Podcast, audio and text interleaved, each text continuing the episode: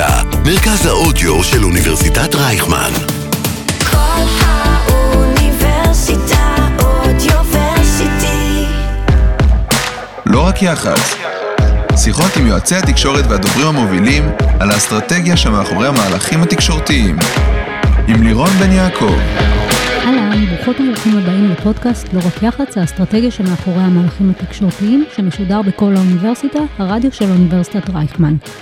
אני לירון בן יעקב, מרצה בבית הספר סמי עופר לתקשורת באוניברסיטת רייכמן, המרכז הבינתחומי, דוברת ומנהלת תקשורת. נמצא איתנו היום איתי בן חורין, מבעלי משרד הייעוץ התקשורתי, בן חורין אלכסנדרוביץ'. הוא ידבר איתנו על הספר החדש שהוציא לאחרונה, ניהול משברים. זה שם הספר. איתי הוא יועץ אסטרטגי ומנהל משברים ותיק ומוכר. הוא מייסד ומנכ"ל משותף של אחד מהמשרדים המובילים בישראל. בן חורין אלכסנדרוביץ'. היי איתי, אהלן, כיף להיות כאן. כיף שהגעת. נתחיל בגילוי נאות קטן, בן חורין אלכסנדרוביץ' הוא משרד הייעוץ התקשורתי שמלווה אותי בשטראוס. אה, ובעצם ביום יום אנחנו מדברים, ונחמד שהגעת ביום שישי. נכון? יש עכשיו, לנו שנה ארוכה ביחד, ואני מניח. שעוד שנים ארוכות קדימה. ארוכה ואינטנסיבית, כן. עכשיו אפשר להתחיל. איך זה שבתחום שיש בו כל כך הרבה אנשי מקצוע, מוכשרים יותר, מוכשרים פחות, הרבה הרבה עניין, כולם רוצים וחושבים שהם יודעים ומבינים, יש כל כך מעט חומר לימודי תיאורטי בעברית. נכון, אני ממש נדהמתי מהתופעה הזאת שהתחלתי לכתוב את הספר ולחקור גם את הנושא, כי רציתי לכתוב את הספר, ואז אמרתי, אוקיי, בואו נראה מה קיים בתחום בעברית ובאנגלית. וגיליתי להפתעתי שבעברית אין כלום, בעצם אין אף ספר שממוקד בניהול משברים, יש ספרים על תקשורת וייעוץ פוליטי וכאלה. וגם אבל... זה לא הרבה, אפשר בכף יד אחת מאוד. לבוא ולהגיד. אבל אני אגיד משהו יותר מזה, גם בעולם, ספר מהסוג שאני כתבתי, אין, כי הספרים בעולם על ניהול משברים הם מאוד תיאורטיים. הם רק מדברים דידקטיים כאלה לאקדמיה, ואין ספר שממש מנתח case study של ניהול משברים, ואיך ניהלו אותם כמו שאני עשיתי, שבעצם הספר בנוי בשיטה שבה לוקחים משבר, מנתחים, את, מתארים מה היה הסיבות למשבר, מה היו האפשרויות שעמדו בפני מנהלי המשבר, ו, ו, או האנשים הפוליטיים או החברות, הדרך שבה הם בחרו, ומה היו התוצאות. ובעצם הספר בנוי מ-20 case studies של שרובם חברות, די ארגונים, מוכרים, אישים, שכולנו כן, שמענו עליהם. כן, בכוונה. את יודעת, אני החלטתי לכתוב על 100 מקרים אחרים, אבל בחרתי ב-20 האלה שהם נתנו איזשהו מגוון, שיש שם גם פוליטיקה וגם עסקי וגם סביבתי וגם אה, אה, צבא, ואפילו מקרה אחד מה, מהתורה.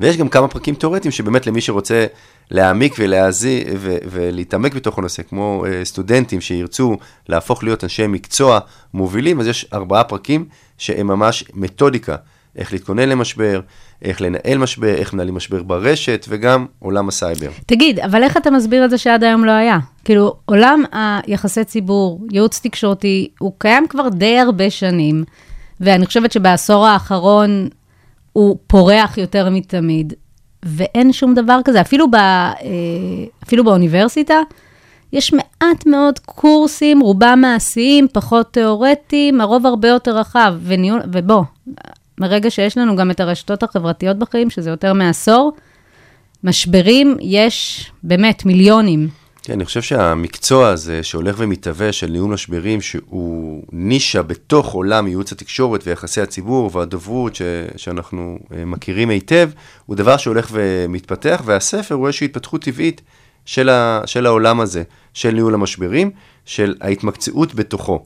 ובעצם אתה יכול להיות יועץ תקשורת מצוין, אבל לאו דווקא מנהל משברים טוב, אתה יכול להיות מנהל משברים טוב, אבל לאו דווקא יועץ תקשורת מצוין. זאת אומרת, זה שתי... ש... אה, צדדים שונים של אותו המקצוע. בוא נחזור רגע אחורה. איפה בעצם, אה, בעצם התחלת? בדרך כלל מי שמגיע לכאן אה, כן מספר על המשרד ועל לקוחות ועל ההתמחות של המשרד, אבל הייתה כאן טל בפרק 8, והיא שיתפה איזה בהרחבה. פרק אנחנו עכשיו? קרוב ל-60 אני חושבת. וואו, שזה, מאוד פורה. כן, כן. כל הכבוד. כן, הרבה אנשים ונשים טובים ובכירים ישבו כאן בכיסא. אה, אז מי שרוצה בעצם לשמוע על המשרד מוזמן לפרק 8. אני כן אשמח אם תוכל לשתף בדרך המקצועית שלך, אה, וגם ב, אם תוכל, באיזה לקוחות טיפלת, מי ה... אה, מהם המהלכים המעניינים שכן אה, כן עשית, ומתי הבנת בעצם שאתה יועץ תקשורת, שזה מה שאתה עושה? אז האמת, בשונה אולי מרוב האנשים שמגיעים אליי לפעמים למשרד להתייעצות בגיל אה, 40 או 35, אני ממש מגיל צעיר ידעתי מה אני הולך לעשות. לא ידעתי להגדיר בדיוק כמו שזה היום, אבל אני בעצם הייתי מעורב בקמפיינים פוליטיים ממש מחטיבת הביניים, כבר הייתי מעורב פה בהרצליה, לא רחוק. אה, ומפלגת העבודה, הקמפיין של רבין היה ממש קמפיין שהייתי בו מאוד מאוד פעיל, כמובן כ- כנער צעיר, בלי אה, השפעה, אבל זה מאוד עניין אותי. ואז לפני הצבא, איכשהו השתחלתי לקמפיין הבחירות של מפלגת העבודה, במטה ההסברה אה, הצעיר, וראיתי את ההפסד, מקרוב את ההפסד של שמעון פרס לבנימין נתניהו, ממש ראיתי איך הצד שלנו עבד בצורה אנלוגית והם עבדו בצורה דיגיטלית עם פינקלשטיין וכל מה שאחר כך אה, היה מאוד ברור, והצד שלנו פשוט לא הבין את, ה, את המערכה. עשיתי הפסקה, השתחר, אה, התגייסתי למגלן, שירתי שירות קרבי, שלוש שנים, מאוד אינטנסיבי. איך זה שלא הלכת ל- לדוץ או לגל"צ? כאילו, זה לא משהו שניסית? לא, לא, האמת זה, זה קשור למשהו אחר. אני חושב שמי שיכול אה, לתרום לשירות קרבי במדינת ישראל צריך לעשות את זה, והיה לי את הפרופיל המתאים ואת המוטיבציה המתאימה, ו- ועשיתי את זה ושירתתי במגלן. אבל תוך כדי השירות היה את הבחירות, אנחנו מדברים על שנות 90, היה בחירות בין אהוד ברק לבין בנימין נתניהו, 99, ולמרות שהייתי חייל וגם הייתי מאוד מעורב ב... ב אה, לא מעורב, אבל שירתי הרבה בלבנון, והנושא של לבנון היה אז מאוד בולט בתוך הקמפיין, מצאתי את עצמי כותב רעיונות לקמפיינים, ושולח אותם למי שניהל אז את אה, קמפיין הבחירות של מפלגת העבודה, לטל זילברשטיין. מצאתי איזה דרך אליו, ושלחתי לו אה, מכתב עם רעיונות שלי. אחר כך, 20 שנה אחרי שאני מנהל קמפיינים ברמה ארצית, אני מבין כמה זה, אין לך כוח לכל הנאג'סים האלה ששולחים לך רעיונות, כי חושבים שהם יודעים הכל, אבל אז כ, כחייל אה, חשבתי שאני אה, יודע יותר טוב מכולם, אה, והם באמת ניהלו קמפיין מעולה בזמנו. ובמהלך חופשת השחרור יצרתי איתו קשר שוב, הוזמנתי לראיון ל- למשרד שלו, שהיה משרד שהוקם על ידי כמה יועצים ישראלים בכירים, טל זילברשטיין, משה גאון, וכמה יועצים אמריקאים בכירים, גרינבל, גרינברג, שרום וקרוויל, ששניים מהם גם רואיינים בספר שלי, סגירת מעגל, יועצים שהריצו את uh, ביל קלינטון, אל גרור ואחרים. ושלחתי לו uh, מכתב שאמרתי, אני מוכן לבוא לעבוד ולא משנה לי מה, אני מוכן להיות הנער שליח, אני רוצה להיכנס ל, uh, למשרד, ואת יודעת מה קרה? לא קיבל אותך. לא קיבל אותי. כמו, ב, כמו בסיפורים היפים, הגעתי שם לראיון, כן הגעתי לראיון, כי הוא כביכול הכיר אותי מאותם מכתבים, הגעתי לראיון והם לא קיבלו אותי לעבודה, כי אמרו לי, אתה צעיר מדי, אתה בן 21, אתה, מה אתה יודע בעולם התקשורת, מדהים. אנחנו אה, ניקח מישהו אחר. זה היה לתפקיד של קשב. אין את זה היום בגלל כל הפושים, אבל בזמנו חברות, היה להם קשב שהיה עוקב אחרי כל התקשורת, ואומר ללקוחות מה קורה. הוא היה היפעת שלהם. הוא היה סוג של יפעת, אבל ממוקד רק ללקוחות, אה, רק ללקוחות, כי אי אפשר היה לעקוב אחרי הכל, בשונה מהיום שבעצם... איזה שנה אנחנו מדברים פחות אנחנו מדברים או יותר? בסוף 99, השתחררתי מהצבא בסוף 99, אמ, ואז, כאמור, לא התקבלתי. הייתי פה לא רחוק, אני, אני זוכר את הרגע. תגיד, היום כמנהל משרד, היית מקבל אותך עם הניסיון שלך? יש אצלנו עובדים שמתקבלים מיד אחרי צבא, יש כאלה, הם מעטים מאוד. אמ, לפעמים יש כאלה שגם מצליחים אצלנו יפה, כי זה באמת מאוד תלוי באופי של, ה, של הבן אדם, אבל ברוב המקרים אנחנו אה, לוקחים אנשים שהם אחרי תואר ראשון ו, וניסיון מעשי במ- במשרד יותר קטן או בצד השני של התקשורת. קיצור, לא התקבלתי לעבודה, אבל זו הייתה עבודה נורא נורא קשה, כי זו בעצם הייתה עבודה שאתה בא, אתה צריך להגיע כל יום ב-6 בבוקר למשרד, ולהישאר עד הערב, וכל היום להיות קשוב ל... זה, כמו, זה חדר לא יותר גדול מהאולפן הזה, שיש בו, היו בו טלוויזיות, וכל העיתונים, ורדיואים דלוקים, וכל הזמן. והבחור שהיה לפניי, פשוט זה היה לו קשה מדי. אז הוא התפטר.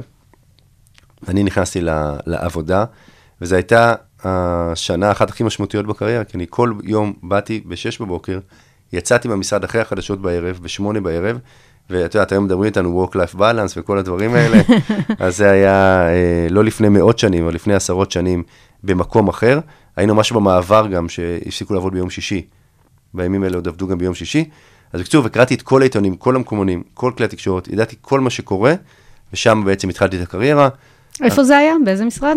הוא כבר לא קיים היום, הוא נקרא GCS היה אוקיי. בזמנו, גרינברג קרווינג שרום. אחר כך עבדתי אה, כשנה אצל אייל ארד, שאני מחשיב אותו כמורי ורבי, אה, מאנשי המקצוע הכי טובים ש, אה, שהיו בישראל, ועדיין הוא, הוא קיים כמובן, ו, ועובד עם אה, לקוחות. עבד עם שלושה ראשי ממשלה, באמת אחד היועצים המובילים בתחום. אבל, וקרה גם שם משהו מפתיע. את יודעת מה? מה? פוטרתי. פוטרתי מעבודה, היה צמצומים, בחרו לפטר אותי. אה, וואו. כן, והיום היום לפעמים שאנחנו נאלצים לפטר אנשים, ואני אני יודע שמקשיבים להם בזה הרבה סטודנטים ואנשים שמתחילים את הקריירה, אז בכוונה אני מספר את הסיפור הזה. כי היום שאנחנו בוחרים לפטר אנשים, אני אומר להם, גם אני פוטרתי, אני הייתי במקום הזה, ובמקרה שלי זה היה אחד הדברים הכי טובים שקרו לי, כי בגיל 24 אני מוצא את עצמי ללא עבודה, ומחליט האם ללכת למ- למשרד אחר, לנסות מה, והחלטתי להיות עצמאי. רגע, למדת מתישהו איפשהו? למדתי משפטים, איפה? באוניברסיטת תל אביב. אה, למדתי משפטים באוניברסיטת תל אביב, מדיניות ציבורית באוניברסיטת תל אביב. למה לא למדת תקשורת? היה באותה זה, תקופה. זה בניגוד לאינטרס של, ה, אה, של המקום פה, אה, אם את רוצה שאני אענה לתשובה, אבל אני... תענה, תענה. אה, אז אני אענה, אני חושב שלימודי תקשורת זה משהו שאתה יכול ללמוד גם מהחיים עצמם ומה, ומהעבודה המקצועית. לעומת זאת, לימודי משפטים זה משהו שאם לא תלמד משפטים, לא תדע. זו הייתה התפיסה שלי, ומה שהתייעצתי אז, כי עוד, כמו שאמרתי התחלתי לעבוד במשרד ייעוץ תקשורת לפני שבכלל הייתי באוניברסיטה, והתייעצתי, אני זוכר, עם הקולגות שלי שם, היותר מבוגרים. בסוף התחלתי ללמוד משפטים. גם ו- היום בדיעבד אתה חושב שלימודי תקשורת אה, זה לא משהו תקשורת- שתורם? תראה, אני חושב שלימודי תקשורת מאוד השתכללו. כשאני הייתי, הם היו מאוד מאוד תיאורטיים. הם היו גם בהתחלה. הם היו מאוד תיאורטיים, הם היו רק אה, אקדמיים. היום, כמו מה שאת עושה פה, יש סדנאות, ואני רואה את הסטודנטים שמגיעים אליהם שלומדים תקשורת, הם יותר מכירים את המקצוע ויש התמחויות וכאלה. אז פתחתי את ה... אה, בגיל 24 פתחתי עוסק מורשה, והתחלתי... שזה די חוצפה. אה, לי זה לא נראה אז כחוצפה. והתחלתי לעבוד עם אה, לקוחות, הלקוח הראשון שלי היה יושב ראש האופוזיציה בפתח תקווה, והיה לי אה, לקוח אה, של אה, מרפאת אה, טינטונים. את יודעת מה זה טינטון? לא? אני אמורה לדעת. טינטון זה. צפצוף ששומעים ב- באוזניים. אה. צפצוף שומעים באוזניים, יש את זה להרבה מאוד אנשים, וזה היה ממש אחד הלקוחות הראשונים שלי, ומשרד רואי לא, חשבון לא, לא, קטן. הגעת כבחור בן 24, עשית את הפיץ שלך ואמרו, סבבה, בוא תיתן לנו ייעוץ תקשורתי.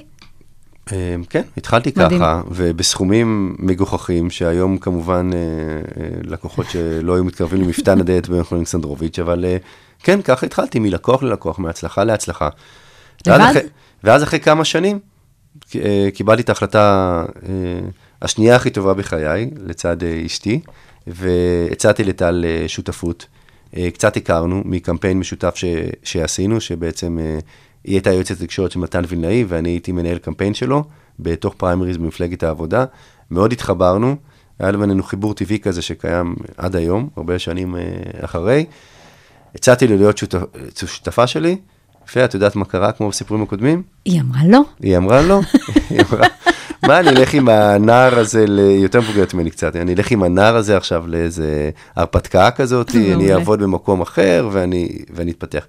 שנה אחרי, הזמנתי אותה לאירוע לציון שנה לחברה, והיא באה והיא ראתה שיש דבר כזה. יש בעצם לקוחות ויש אנשים, והיו איזה 100 אנשים, והיה מאוד מכובד. ואחרי האירוע הזה, היא בעצם נהנתה לחיזוריי, והסכימה להיות שותפה שלי, וקיבלתי עוד החלטה מאוד נכונה, שלמרות שכבר הייתה לי חברה ושני עובדים ולקוחות, אמרתי לה, אנחנו, אמרתי לה, והיא אמרה לי, אנחנו הולכים 50-50, ונכנסים כשותפים מלאים. וזה היה בשנת 2008, ומאז אנחנו, אה, ומאז אנחנו ביחד. אה, שניכם בעצם מגיעים מהעולם הציבורי-פוליטי. אני מעולם לא עבדתי, כמו שתיארתי לך כרגע, מעולם לא עבדתי בצד, ה, בצד השני, אבל זה נכון שההתמחות הראשונית שלי הייתה בעולם הפוליטי, ועם השנים עברתי הרבה יותר לעולם העסקי וניהול משברים, מה שאני עושה היום, והפוליטיקה הפכה להיות סוג של תחביב שאנחנו עושים אותו מדי כמה שנים. ומה ה passion שלך? ה passion שלי הוא ניהול משברים, כי זה בעצם המקום שבו... וזה לא משנה איפה. כן, ברור שיש לנו יותר מעניינים ופחות מעניינים, אבל... לא, אבל אם זה עסקי, ציבורי, פוליטי, זה כאילו, כן. ניהול משבר זה ניהול משבר מבחינתך. כן, ניהול משבר זה מקום שאני מגדיר אותו, אני גם כותב על זה בספר, זה כמו הפלייאוף של הליגה.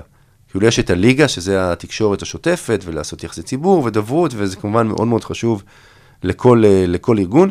ואז יש את הרגע הזה שאתה מגיע לאולימפיאדה, לגמר, לפלייאוף, תלוי איך אתה אה, מסתכל על זה, שזה משבר, שזה הרגע שכל הטלפונים מצלצלים, והוואטסאפים והאס.אם.אסים, ואת מכירה את זה גם, שפתאום באותו רגע את מקבלת חמישה טלפונים רק מערוץ 12, נכון? את מכירה את זה? של תבואו להתראיין, גם עשינו איזה דבר או שניים ביחד, ואני מאוד אוהב את זה. זה הרגעים שבהם אני הכי פורח, ואני מביא לב- לידי ביטוי את היכולות הכי טובות שלי, ולכן אני מאוד, אה, מאוד אוהב את זה. שמה הן? מנהל משברים טוב, הוא צריך להיות אדם מאוד דואלי. מה הכוונה? מצד אחד אתה צריך להיות מאוד עם, ה, עם הנשמה ועם הפשן בתוך האירוע, מצד שני אתה חייב להיות מרוחק. כי אתה לא יכול לחוות בדיוק את מה שחווה אותו אדם שהוא עצמו נמצא במשבר. וצריך לזכור כל הזמן, הוא במשבר, לא אתה. אתה היועץ שלו, למרות שהלחצים הרבה פעמים הם עליך. כי הוא נמצא בתוך הצוללת שלו ומנהל את העסק, ואתה מקבל את כל הטלפונים ואת כל ההפצצות מבחוץ. אז זה דבר אחד. דבר שני, מנהל משברים טוב צריך להיות אדם שהוא ורסטילי, שהוא, שיש לו עולמות ידע מכמה עולמות, כי אתה באמת, זה לא רופא כירורג שהוא מומחה רק לעין. אתה צריך להבין שהמשבר יכול לבוא מהרבה מאוד, אה, מהרבה מאוד מקומות. אז אני חושב שה... יש לי הרבה קור רוח, ויש לי, אה, אבל מצד שני אני לא מנותק, ואני מתחבר גם לאנשים, וזו תכונה מאוד מאוד אה, חשובה, וגם לדעת לשים דברים בפרופורציה. לא כל פנייה מעיתונאי זה משבר, וגם לא אה, משבר שכרגע יש לך בעיתון גלובס, או בערוץ 14, או בערוץ 12, הוא משבר גדול. אז מתי בעצם חברה, ארגון, אדם, יודע שהוא במשבר תקשורתי? גם לא כל משבר עסקי הוא משבר תקשורתי. נכון. אז משהו- מה, איך אתה יודע שאתה שם? ושאתה, וצריך להתנהל כמו, ב, כאילו, נוהל משבר. תראה, אני כותב את זה ב- בספר, שבעצם ההבנה שאתה נמצא במשבר זה אחד הדברים החשובים, כי אתה צריך להתנהל בצורה שונה. זה כמו שאתה עובר ממים ליבשה או מיבשה למים, נכון, הכללים הם שונים, אז גם במשבר הכללים הם, הם שונים מעולם התקשורת הרגיל, גם מבחינת המהירות של הדברים, מבחינת החדות, מבחינת הדרך שבה אתה מנהל את הדברים. אני חושב שמשבר אמיתי הוא משבר שהוא באמת יכול לפגוע בעתיד החברה, בעתיד הארגון, אבל הרבה או פעמים בעתיד אתה לא האנשים. יודע את זה בתוך כדי, אתה לא נכון, יודע את זה. נכון, אתה נמצא הרבה פעמים בתוך תעלה. במיוחד, אני מנוסה, אבל הלקוח הרבה פעמים הוא נמצא בתוך תעלה, הוא מקבל פניות מעיתונאים, הוא רואה ביפעת שיש עליו כתבות, והוא חושב שהוא נמצא במשבר. ואז אנחנו עוקבים ברשתות החברתיות, כמו שאת מכירה, ואנחנו רואים האם זה באמת משבר אמיתי, או רק משבר תקשורתי במקום מאוד מסוים, וזה דבר שאנחנו אה, מתנהלים בהתאם לניתוחים שאנחנו עושים, כי במידה ואתה במשבר, זה מקום אחד, במידה ואתה רק באיזה משבר תקשורתי, משברון, זה משהו אחר, ואנחנו מתנהלים בהתאם. מה זה המשהו האחר הזה? מה זה אומר? שזה נקודתי, שהשיח לא יוצא מתוך גבולות הפוסט שמנסים... תן לנו רגע כן, דוגמה שתהיה- למשהו שאתה, שאתה זוכר, שאתה תראי, יכול אני- לדבר עליו. אני, אני ניהלתי אה, עבור, אה, אה, ניהלתי משבר עבור חברה רוסית בישראל, לא, לא ננקוב ב- בשמות, וכשהיה את הפלישה לאוקראינה היו הרבה אה, קריאות להחרים את החברה הזאת. ואז הסתכלנו, וכל הזמן ניתחנו ברשת, האם הקריאות האלה הן קריאות של אנשי תקשורת, אנשים מעורבים, או של הציבור. וראינו שהציבור לא נמצא שם. א', זה לא כל כך מעניין את הציבור, וב', גם בתוך הציבור יש כאלה שהם בעד רוסיה ויש כאלה בעד אוקראינה, וזה, הקריאות החמר, וכל הזמן אמרתי ל- ללקוחות, אתם יכולים להמשיך, לא כמובן באותה עוצמה, אל תצאו בקמפיינים פרסומיים מאוד גדולים, אתם יכולים להמשיך להתנהל כרגיל, כי אתם לא באמת נמצאים במשבר, אה, במשבר אמיתי, ואני חושב שזה באמת היה אה, נכון, ו, ומאז הם המשיכו. לעומת מקרים אחרים, שאתה מבין שהאירוע הזה יכול להתפתח למשהו ש... ו- ואני לא אכנס כרגע ל- לכל הדוגמאות, אבל אני מלווה את אסותא בשנה האחרונה ב- באירועים שלהם, וזה... תן לנו, תן לנו רק זה איזשהו... עדיין אירוע, זה עדיין... מה זה האירוע? לא כולם אה, יודעים במה מדובר. באסותא היה אה, אירוע סביב אה, מח- מחדל החזרת. אה, נטען של החזרת עוברים והפריות, ואני באמת לא אכנס לפרטים, כי אני לא נכנס ל... אני שומע על הדיסקרטיות של הלקוחות שלי, אבל אני יכול להגיד שהסיבה שהם הביאו אותי, זה כי הם הבינו שיש כאן אירוע שאם הוא לא נוהל נכון, יכול לפגוע מהותית בחברה. וזה לא עוד אירוע ספציפי שמלצר עשה עבודה לא טובה והגיש סנדוויץ' לא נכון. אוקיי, אז מתי בעצם ארגון יודע שהוא נמצא שם? אסותא ידעו את זה מההתחלה? אני חושב שזה בדרך כלל לוקח לארגונים אה, כמה ימים. הארגונים שפועלים הכי נכון, ואני גם, שוב, כותב על זה בספר לא מעט, זה ארגונים שמתכוננים למשבר. זאת אומרת, הם מבינים שמשהו הולך לקרות, ואז כל ההיערכויות עושים אותם מראש. אני קורא לזה The Golden Hour. למה Golden Hour? כי כשמתחיל המשבר, כל שעה היא כמו עשר שעות, ואת מכירה את זה. כי הכל נורא מהר ואתה חייב להגיב. עכשיו, כל שעה שהתכוננת לפני שווה כמו עשר שעות, ולכן אנחנו מנסים להבין מה הולך להיות, וכבר להיערך. אני נותן דוגמה בספר מהסיפור של בן אנד ג'ריס, פרשת בן אנד ג'ריס, שהמנכ"ל, התעשיין, אה, שמחזיק בזיכיון של בן אנד ג'ריס בישראל, הבין כמה חודשים לפני שהולך לבוא עליו המשבר, שבעצם... תן לנו רגע חצי שורה על, ה... על המשבר של בן אנד ג'ריס. בן אנד ג'ריס זה, זה אירוע שבו החברה העולמית אמרה שהיא אה, רוצה להפסיק את הזיכיון לחברה הישראלית בגלל שהיא מוכרת בשטחים. והבן אדם שהוא הזכיין, גם מבחינה אידיאולוגית וגם מבחינה מעשית זה פשוט לא חוקי, אמר אני לא מתכוון להתנהל בצורה הזאת.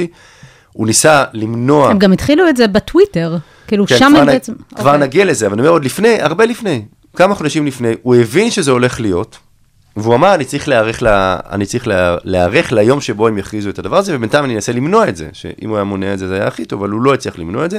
הוא הבין כמה שורות, ואנחנו כבר היינו ערוכים מבחינת סט המסרים שלנו, מבחינת מי מדבר, איפה מדבר, מה התוכנית האופרטיבית שלנו, היינו כבר מוכנים. וכשאתה נערך, אתה בעצם 360. זה אומר, יש מישהו על הדיגיטל, יש מישהו בתקשורת המס... זה כאילו, זה חייב להיות מכוסה מכל הכיוונים. לגמרי, זה תקשורת, זה דיגיטל, זה, זה קמפיינים פרסומיים אם צריך, זה סרטונים אם צריך, כל הדברים האלה אתה נערך אליהם. ואז באמת שפורץ האירוע, וכמו שאמרת, הוא פרץ בטוויטר, בהודעה שלהם בטוויטר, שלא ידענו מתי זה יקרה.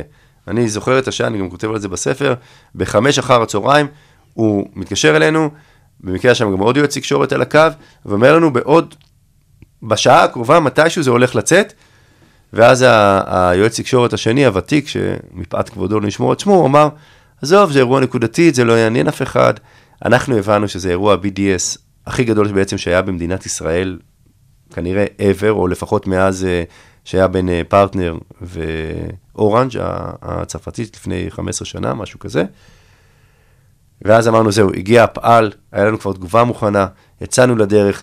בשעה הראשונה עוד היה קשה להסביר לאנשים מה ההבדל בין בן אנד ג'ריס העולמי לבן אנד ג'ריס ישראל, אבל עשינו עבודה מאוד אגרסיבית. והבנתם ששם תצטרכו לעשות הבחנה? זאת שני- הייתה הנקודה, זאת הייתה הנקודה. אנחנו אמרנו, אנחנו קודם כל צריכים את הציבור הישראלי איתנו. אם הציבור הישראלי איתנו, אז דבר ראשון, המכירות לא ייפגעו. זה דבר נורא נורא חשוב. דבר שני, המערכת הפוליטית והמערכת המשפטית והמערכת הציבורית תתמוך, ב, תתמוך בזכיין, וזה מה, ש, וזה מה שעשינו, והוא עלה להתראיין בכל מקום, הוא עשה עבודה נהדרת, ועשינו סרטונים שלו, ועשינו אה, אה, עבודה ב, ברשת. היה, אני זוכר שגולדה, מתחרים שלו, אה, כתבו, אה, אנחנו תמיד נהיה ישראלים, תמיד נשרת את, ה, את הישראלים, מיד צוות הדיגיטל שלנו הגיב להם, ואמר להם, אתם פוגעים בעובדים, אתם פוגעים בקולגות, והדבר הזה זכה לתעודה מאוד גדולה. יצרנו קשר אפילו עם אה, מועצת יש"ע, שהם יתמכו בו על, ה, על הפעילות שלו, ובעצם בתוך יומיים שלושה המכירות בישראל עלו, כאילו הבינו שזה לא אירוע שנגדו, אלא שאנחנו, שהעם בישראל והציבור בישראל יחד איתו למול אותו אירוע, וזה באמת משבר שהצליח, לפחות מבחינה עסקית, לשמור אותו על, ה, על וזה הרגליים. מסר שקשה להעביר. זה מסר, ההבחנה הזו, כן, לא בחוכמת ש- הבדיעבד תמיד דברים נראים קלים, אבל, אבל בסוף כשבן אדם הולך וקונה בחנות, הוא רואה בן אנד ג'ריס. וזה לא בן אנד ג'ריס. הוא לא רואה בן אנד ג'ריס ישראל. באנו אליו ואמרנו לו, בוא נעשה, בוא נעשה משהו אחר, בוא שהעטיפות יהיו משהו אחר, שאנחנו בשיא הקיץ. הוא אמר לי, נראה לך שעכשיו אפשר לשנות את הפס. ייצור, ואת. מכירה את זה היטב משטראוס, שאתה יכול לשנות בפס ייצור עכשיו ולהוסיף איזה- איזה דגל, אז אי אפשר לעשות את זה ב, ב, בפרקטיקה עצמה, אבל כן ברשת ובפרסומות וב, ובתקשורת, זה בדיוק מה שעשינו, וזו הייתה הדרך המאוד נכונה להתמודד עם, ה, עם המשבר הזה, אבל לשאלתך, כי התחלנו מלהתכונן למשבר. אחד הדברים החשובים במשבר, זה איך שאתה מתכונן אליו.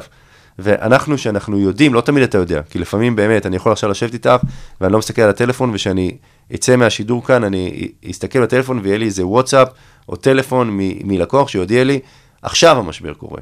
אבל זה לא תמיד ככה, וברוב המקרים אתה כן יכול להבין מה הולך להתרחש, וצריך להיערך אליו. יש איזשהו textbook לאיך לנהל משבר? זה הספר ניהול משברים, זה הטקסטבוק, בדיוק בשביל זה כתבתי את זה.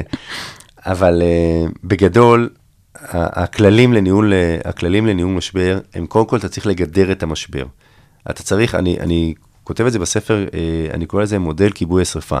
אתה קודם כל, כמו שאתה מכבה שרפה, אתה לא עכשיו שופך מים בכל מקום ומבזבז משאבים, אתה קודם כל צריך להבין מה מוקד הבעירה.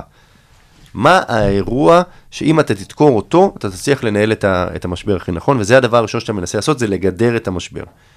אחר כך, אתה מנסה, אתה, אחרי שגידרת אותו, אתה מנסה לכבות אותו, ואתה מנסה, או באמצעים של לנסות לשנות סדר יום, זה הרבה מאוד בפוליטיקה, שאנחנו בעצם עושים, אה, מסיתים.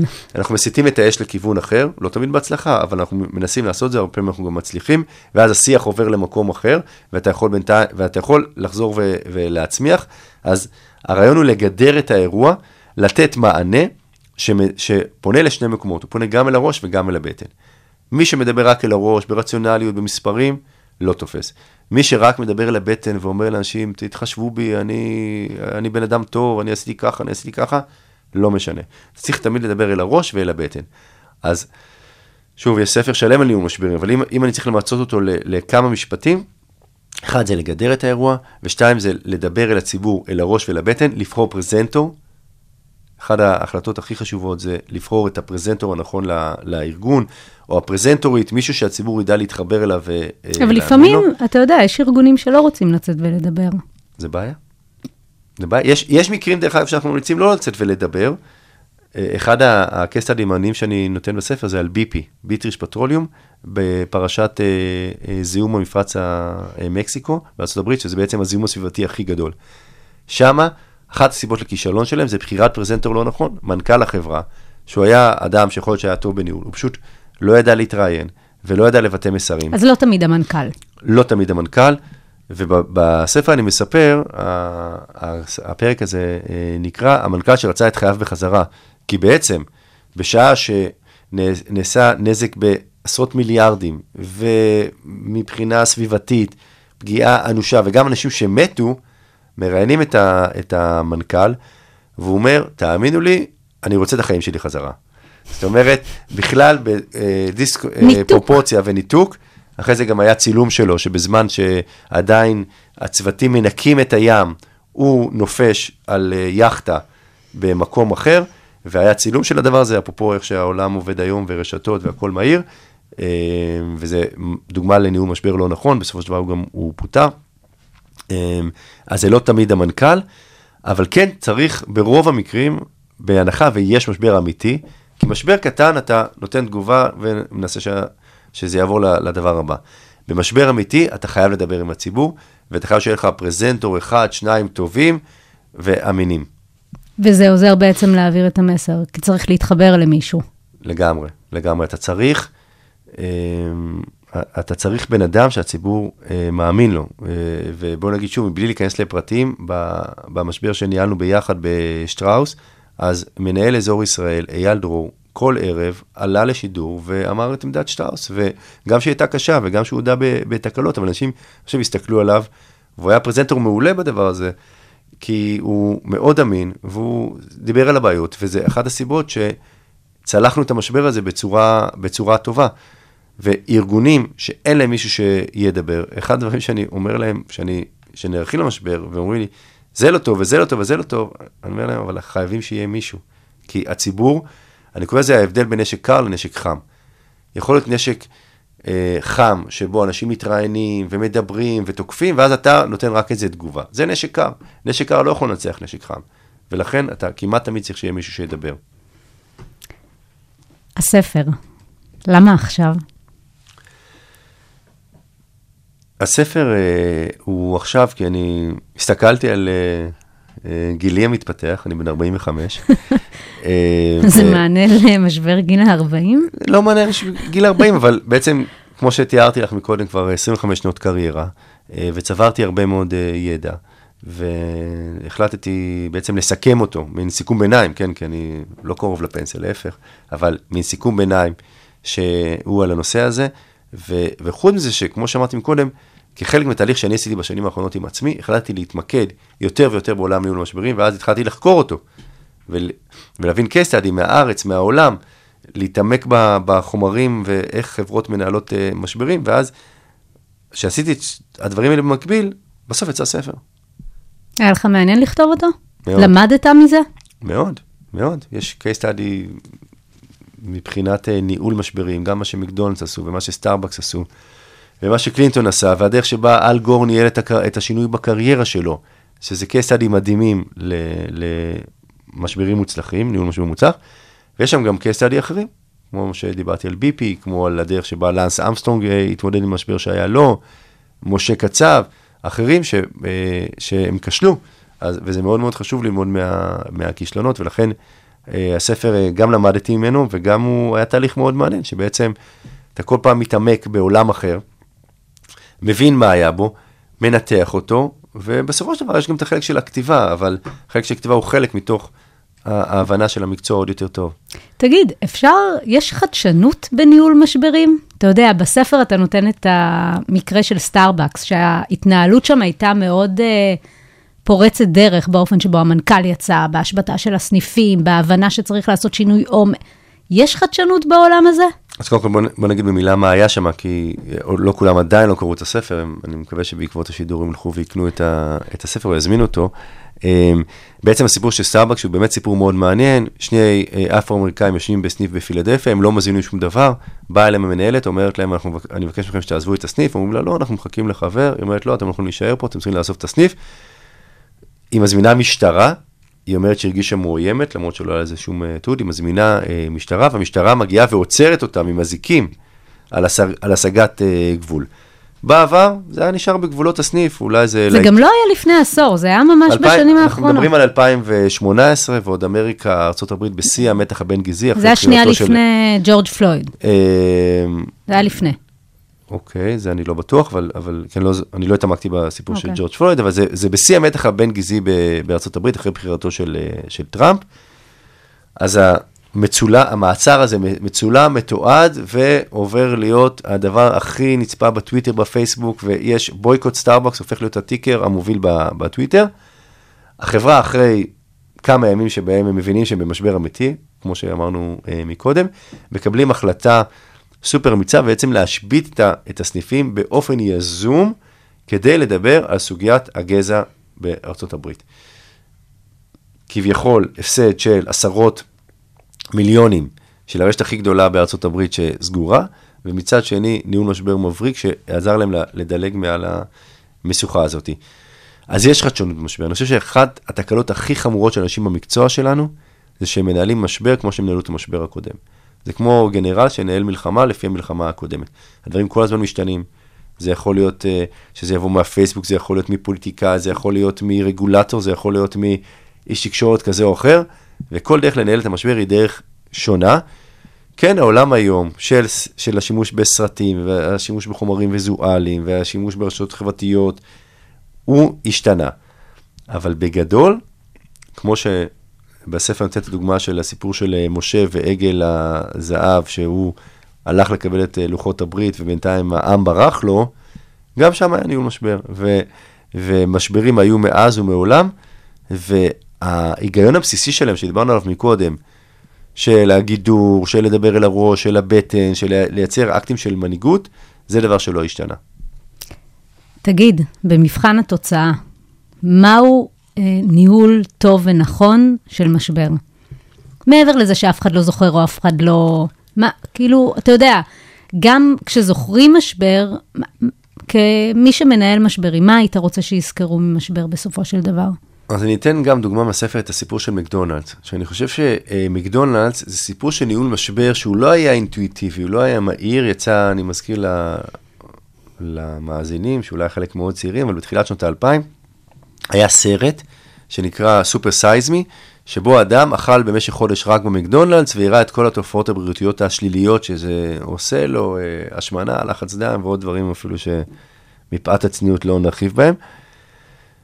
בהתחלה מקדונלדס תוקפים את הבן אדם, ואומרים, אה, הוא שרלטן וזה לא נכון, ויש אנשים אחרים, והרופאים שלו, ואלף ואחת דברים, הם לא מצליחים, הם רק מגדילים אותו, והספר הזה, והסרט הזה הופך להיות ממש להיט. אחר כך הם מתעשתים, ומבינים שהם צריכים לחבק את המשבר, שהם צריכים בעצם להראות שהם מבינים מה המסר של הסרט, ומקדונלדס עושים מהפכה שלמה בתפריטים שלהם. הם משנים את השמן משמן רגיל לשמן קנולה, הם מוציאים כל מיני מנות לילדים שהיו מאוד מאוד משמינות וגדולות, הם שמים פירוט של הקלוריות בכל מנה, הם בעצם מחבקים את המשבר והופכים להיות הרשת שבתוך ההמברגריות, כן, זה לא סלטייה. היא- זה עדיין fast food. עדיין fast food, אבל, אבל אתה יודע מה אתה אוכל, ואתה מאוד ברור עם הציבור על מה אתה אוכל, ואתה גם אה, מסיר כל מיני מזיקים. ניהול משבר מבריק, ב... ניהול משבר מבריק בעיניי, ומקדונלדס מאז רק הלכו וצמחו. אז אחד הדברים שאני אומר לאנשים שאני מגיע בעת המשבר, זה שעם כל זה שאתה כרגע נמצא ברגעים מאוד קשים, תחבק את המשבר, כי זה הרגעים הכי מעניינים שיהיו לך בקריירה. זה הרגעים שאתה כמנכ"ל נמתח, שאתה כפוליטיקאי יכול להראות לציבור שאתה יודע להתמודד עם משברים, צריך לחבק את, ה- את המשבר. ובסוף, בסוף יש מבחן התוצאה. האם המכירות לא נפגעו? האם המותג לא נפגע? האם... וגם אם כן, אז זה רגעי וזה חזר להיות מה, ואפילו יותר. לגמרי, יש, יש מקרים שאני אומר לבן אדם, תשמע, אנחנו הולכים להפסיד במשחק. ואם אם נדמה את זה משחק כדורגל, אנחנו הולכים להפסיד, כי באמת, היה כאן, אה, היו כאן תקלות. אבל המטרה שלנו זה לא להפסיד 6-0, אלא להפסיד 4-3, 4-2. בוא נשים גולים, בוא נצמצם את המשבר, ואחרי זה, מתוך צמצום משבר, נוכל להיבנות עתידית. כי אם אתה מפסיד 6-0, קשה מאוד להתאושש. אבל אם אתה 4-3, אוקיי, אז בעונה הבאה נוכל אה, אה, לנצח. תגיד, יש משברים שנכשלת בניהול שלהם? בוודאי. אחד הסרטים שאני חושב של מייקל ג'ורדן, שאני מעריץ גדול שלו, זה סרט שרואים אותו מחטיא ומחטיא ומחטיא, ואז הוא אומר להם, הסיבה שאני מצליח לנצח משחקים, זה כי החטאתי כל כך הרבה פעמים. אז אה, בוודאי שיש משברים שבהם, אה, שבהם אה, אה, כשלנו בניהול, או שגם עשינו את הדברים הנכונים, בסופו של דבר הלקוח לא הצליח לצאת מה, אה, מהמשבר, ולומדים, ולומדים מכל משבר כזה, זה, זה דברים שקרו גם בזירה הפוליטית וגם בזירה אה, העסקית. יש גוף שניהלתי לו אה, משבר, ואני לא רוצה להיכנס שוב לשמות, אבל הוא, הוא התמודד מול רגולטור אמריקאי. וזה היה לפני כמה שנים, ועוד לא הייתי גוף מנוסה. ישראלי? גוף ישראלי שהתמודד מול רגולטור אמריקאי, ואני התנהלתי כאילו מתנהל מול רגולטור ישראלי, וארגנתי מתקפות עליו בתקשורת וברשת, ורתמתי את התקשורת הישראלית, ומאוד, אה, אה, היה אחלה תקשורת. אבל בשורה התחתונה, האמריקאים מתנהלים בדרך שונה, והתקשורת הישראלית לא הזיזה להם. וזה שכתבו עליהם דברים לא טובים בתקשורת הישראלית בכלל לא הזיז להם, ולהפך, הם אמרו, אוקיי, הוא מתעסק איתנו, אחרי שכבר אנחנו נתנו לו ביקורת, אנחנו, אנחנו ניכנס בו עוד יותר חזק. וזה היה ממש טעות בניהול המשבר, אה, מהצד שלי, ולמדתי מזה הרבה. מה למדת מזה? למדתי לדוגמה? שצריך להתאים את ה... אתה צריך להתאים את ניהול משבר למי מקבל ההחלטה. מה היית עושה אחרת? הייתי מבין שאנחנו מתעסקים עם אמריקאים, ואנחנו לא מתעסקים עם ישראלים, וישראלים, הרגולטור מאוד רגיש למה שקורה בתקשורת. הברית, הוא לא מתרגש למה שקורה בתקשורת הישראלית, ואתה צריך לנהל בדרך שונה. בכל משבר שאני מגיע, אני אומר למקבל ההחלטה, אנחנו צריכים להבין מי הולך להחליט על גורל המשבר שלך, האם זה משרד הבריאות, האם זה משרד לאיכות סביבה, האם זה בית המשפט, האם זה הוועדה המקומית, האם זה ראש העיר, האם זה רק הציבור, כי אתה צריך להתאים את עצמך, זה אפרופו איך לא הופכים משבר תקשורתי למשבר אמיתי, אתה צריך להתאים את עצמך למקבל ההחלטה ולרגולטור, כדי שלא בעצמך תעשה דברים שיגדילו את המשבר. מה האתגר המרכזי בתפקיד שלך, חוץ מהלקוח? אה, זו שאלה מצוינת. האתגר, האתגר המרכזי הוא באמת להסתכל 360 על, על, על כל הזירות, כי מנסים להכניס אותך לתעלה, מתקשרים אליך עיתונאים, מטריפים אותך, את מכירה את זה, מתקשרים אליך כל חמש דקות, ו, ואליך, ולצוות, ולמנכ"ל, וליושב ראש, ולבעלים, בדיוק השבוע הייתי באיזה אירוע שהבעלים אמר למנכ"ל, עצם זה שהעיתונאים מתקשרים אליי, זה ת, תקלה שלכם. ואני הסברתי לו, לא, העיתונאים עושים את עבודתם. הם מנסים להיכנס לכל סדק, כמו מים ש, שיוצאים, מנסים להיכנס לכל סדק. הם לא, דווקא בגלל שאנחנו, אנשי התקשורת והמנכ"ל, הצליחו לעצור אותם, אז הם ניסו להגיע אליך כ, כבעלים. אז ההסתכלות על 360, ולנסות לתת את העצה הנכונה לכל רגע, וגם זה יכול מאוד להשתנות, יכול לצאת באסטרטגיה בעולם אחד, ואז תוך כדי, תוך כדי המשבר לנהל את הדברים בצורה קצת שונה. אז זה אתגר מאוד, אה, מאוד גדול, וזה, שזה בעצם מה שאני אומר, זה להת... לא ללכת למקום הטקטי ולהישאר במקום האסטרטגי, אבל עדיין להבין את החשיבות של הטקטיקה. מקווה שלא נשמעתי מאוד uh, מסובך, אבל לא, זה לפעול תוך כדי שאתה חושב.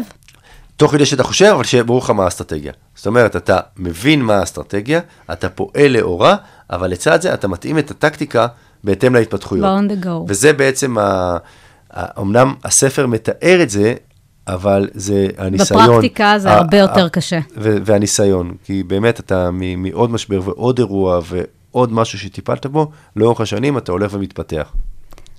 יש אה, יועצי תקשורת ויחצנים שאנחנו רואים, רואים על המסך, אה, אותך פחות. יש עכשיו את הספר, אז אולי קצת יותר. השותפה שלך, טל, לצורך העניין, היא חברת פאנל די קבועה בתוכניות אקטואליה. עד כמה אתה חושב שבמיוחד בעולם הניהול משברים, שהוא בדרך כלל מאחורי הקלעים, עד כמה אתה חושב שיועץ התקשורת צריך להיות הפנים, בין אם זה של הארגון שהוא מייצג, ובין אם זה של, אה, של עצמו? אז תראה, אז כמו שאמרת, אני באמת בחרתי לפני אה, מספר שנים. לא- בחרת? כן, בחרתי. בחרתי אה, לא להתראיין ולא אה, לדבר על דברים שאחרים עושים, כי אני חושב שאתה באמת, וזה אני גם כותב על זה הרבה בספר, אתה באמת לא יודע מה קורה בחדר.